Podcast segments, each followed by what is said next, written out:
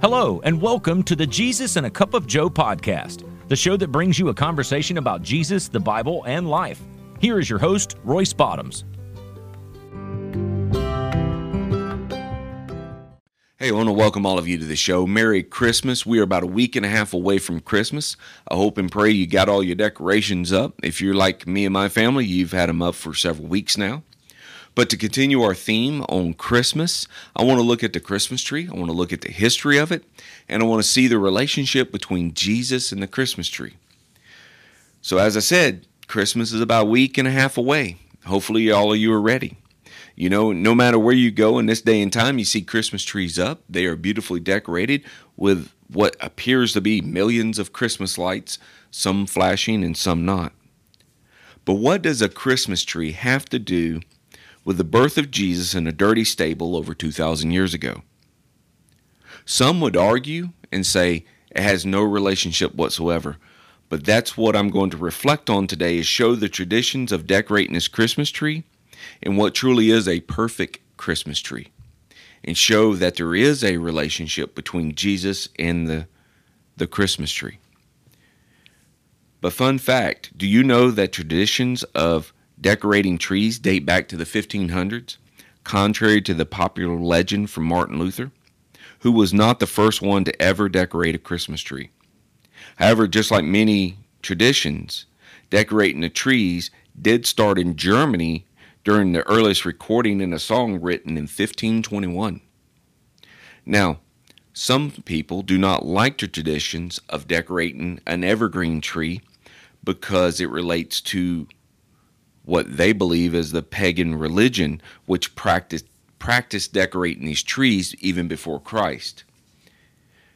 The pagans used to decorate evergreen trees as a symbol of rebirth because during the harsh winters when everything looked dead they would bring greenery into their home to symbolize life in the middle of death. The Germans too used to bring living trees into their home during the old feast of Yule where they would plant a tree in a tub and it would remain in the house for at least two months. But there was never any evidence that ever suggested that Christians would use Christmas trees as a symbol of rebirth, although it would make sense. Nor is there any evidence that suggests that Christmas trees were ever directly connected to the Yule tree. But we know that Christmas tree traditions took on a whole different look by the 1600s.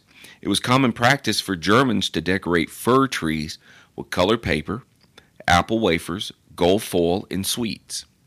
The candles would be added later on in history. Perhaps the reason it, that it was like this was because of its connection to a 11th century play known as the Paradise Tree. Christians would put on these these plays and they would be performed outside or outside of churches or in churches, and one of them was known as the Paradise Play, which depicted the story of creation Adam and Eve, their sin, and their banishment from the Garden of Eden. The only prop that was ever used on the stage was a tree, the paradise tree. It was a fir tree adorned with the apple representing the fruit of sin, and homemade wafers which represented the fruit of life. Later on, candies and sweets would be added, the play would end with the promise of the coming Savior. So now we see, or start to see, a connection between a Christmas tree and Jesus.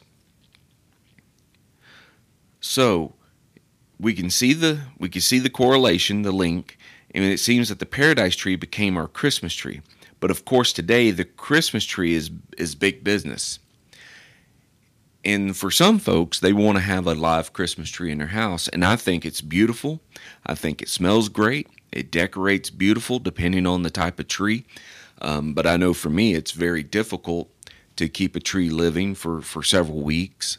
Um, and so most people opt out to get the uh, artificial trees or the plastic trees or the fake trees, whatever you, you, you call them. But God's perfect Christmas tree, which is a tree from which our sins were overcome, the tree which, uh, 33 years after the baby Jesus was born in Bethlehem, the man Jesus, the Son of God, would be crucified. If we look at 1 Peter 2 24, it reads, He himself bore our sins on his body on the tree, so that we may die in our sins and live for righteous. By his wounds you have been healed. Paul wrote in Galatians 3:13, Christ redeemed us from the curse of the law by becoming a curse for us. For it's written, Cursed is everyone who hung on the tree. Therefore, Christmas trees would be a wonderful symbol and reminder of the cross of Jesus, a reminder of our salvation, our forgiveness through Jesus Christ. We must never lose sight of the fact that angels who announced the, the child's birth announced him as the Savior. And we know from, from the beginning there loomed a tree in the path of Christ, a tree of the cross that would bring salvation to many. God's perfect Christmas tree is a cross uh, which upon our Savior died. Like a green tree during death, it symbolizes rebirth in life itself.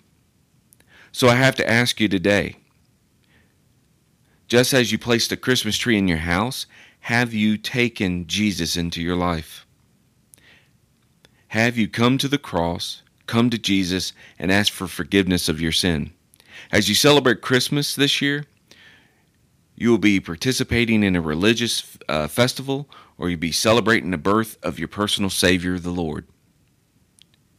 And so when we look at Christmas trees, we find a reminder, a picture of what Jesus came to do, and we discover that we pile gifts under our trees. Jesus gave us a tremendous gift to each and every one of us, which is not found under a tree. His gift he gave was his life for you and I it's exciting to know that, that our Savior came to this earth to die on a cross. In the relationship of Jesus and a Christmas tree, the argument can be made. Just as we decorate our tree and it is beautiful, God had a beautiful tree ready for his son. Under the cross, one of the gifts that we can find is justification.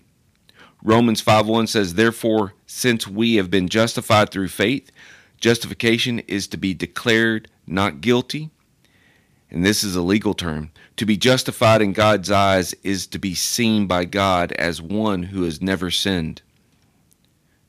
What an amazing thing to know that we have all sinned until we get to heaven and we continue to sin. But being declared not guilty is a gift from God that comes to us by the means of the death of Jesus on the cross when he became sin for us. Another gift that we get from God is peace. Therefore, since we have been justified through faith, we have peace with God through our Lord Jesus Christ. Because Jesus' death, we can now be in the position to where no longer at war with God, no longer his enemies because our sin and rebellion. Through Jesus, we have peace with God. This is exactly what the angels were singing about when Christ was born. Peace on earth peace between God and man would now be possible. Elijah called Jesus the Prince of Peace, and peace with God is another gift that comes to us by the means of the cross. Because through the cross comes reconciliation with God. Romans 5:10 it reads when we when we were God's enemies we were reconciled to him through the death of his son. Our relationship with God that is messed up in the Garden of Eden can be restored if we have faith in Jesus and the work that was done on the cross. Man, it's exciting to know that what we look at as a Christmas tree represents a lot more. The decorations that hang, the lights that are on it, it all represents the gifts that are under the tree I'm showing you right now the gifts that God gives us. Another gift is access. When we have God, we have access to His grace. Romans 5 2, through whom we have gained access by faith into grace into which we stand. It's like under the cross, Jesus, we find the key that opens a door, and we find that, that we have God's grace. So, as I just want to recap this, the Christmas tree symbolizes everything that has to do with Jesus. As Jesus hung on the cross for you and I, God knew what needed to be done. Jesus knew what needed to be done. And there was a way made to get to heaven. But one of the things I think is spectacular to look at is the lights that are up on a Christmas tree.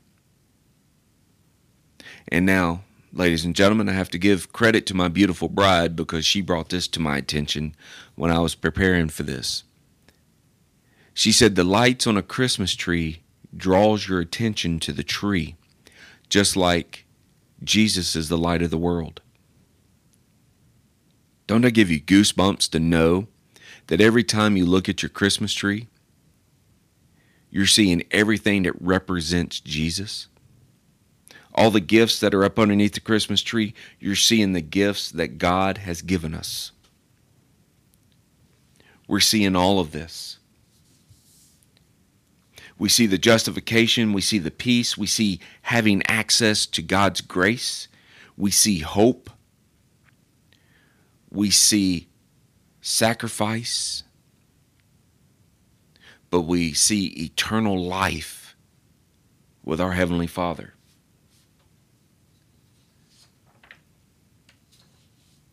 The birth of Jesus that took place in a manger,